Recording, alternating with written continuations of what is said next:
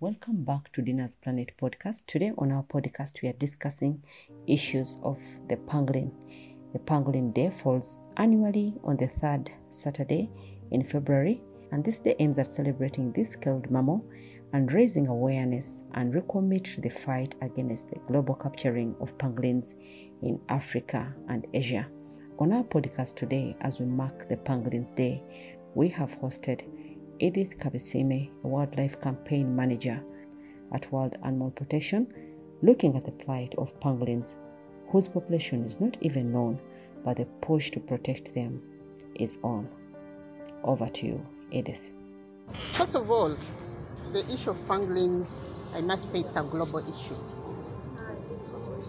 because initially we thought the elephants were the most trafficked but in the last one decade or so, the pangolin has become the, the new elephant or the new rhino.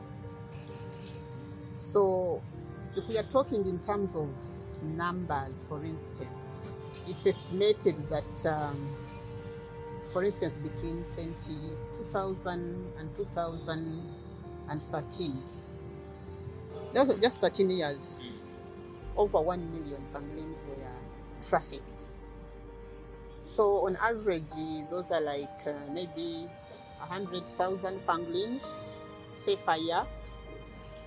So if you look at our country, Uganda, how many pangolins do you think we have? We don't even know the number.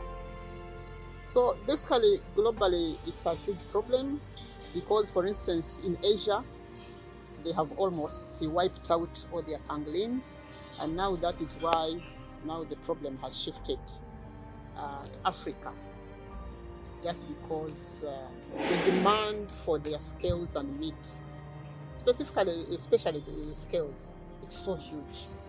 Where they are used in most of a number of Asian countries like China, Vietnam, Hong Kong, uh, the Philippines, Malaysia, and others, where they are used in traditional Asian medicine. So the challenge is that huge that, um, and it can also be seen in terms of the the, the tons of scales that are sometimes impounded uh, by customs. For instance, uh, I think in 2019, uh, a huge consignment was confiscated in, in Nigeria, around 77 tons of pangolin scales. If you compute that in terms of the individual animals, those are close to around 140,000 pangolins, live pangolins, or pangolins which were killed, just to supply the 77 tons of, of scales. So you can imagine 77 tons. A ton is a thousand kilograms.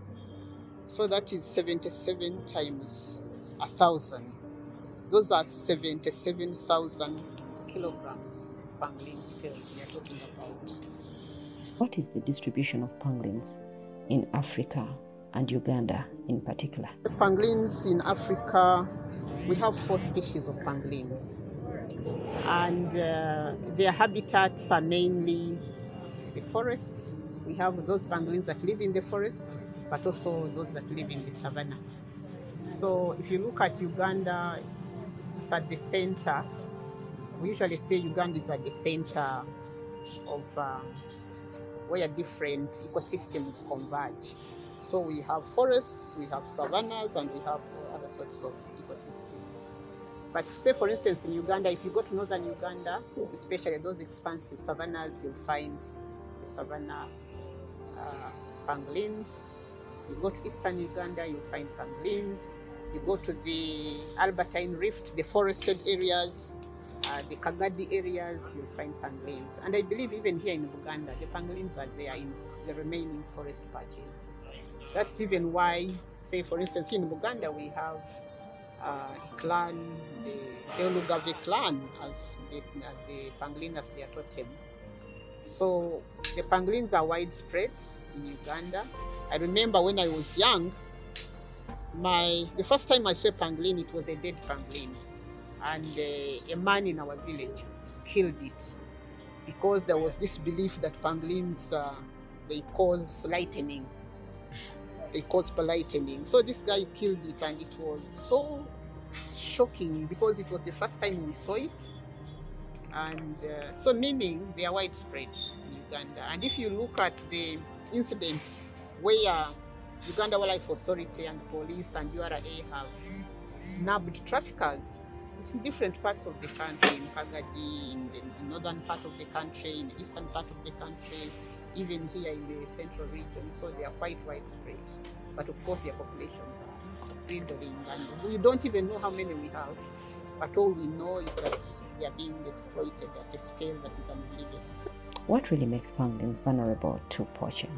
This uh, funny belief that pangolins can be a remedy uh, for various ailments, especially in Asian countries and specifically China, where they believe uh, pangolin meat, if you eat it, maybe it will improve lactation in mothers.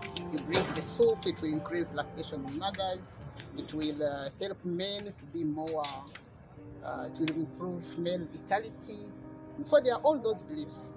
So because people believe so much in traditional medicine, then the demand certainly is high, and that is the main driver, traditional Asian medicine. But also in Africa, some communities eat pangolin uh, as a delicacy meat. But really, the biggest, the biggest demand is for traditional Asian medicine. Thank you for tuning in and listening in. I'm Diana Chiwoka.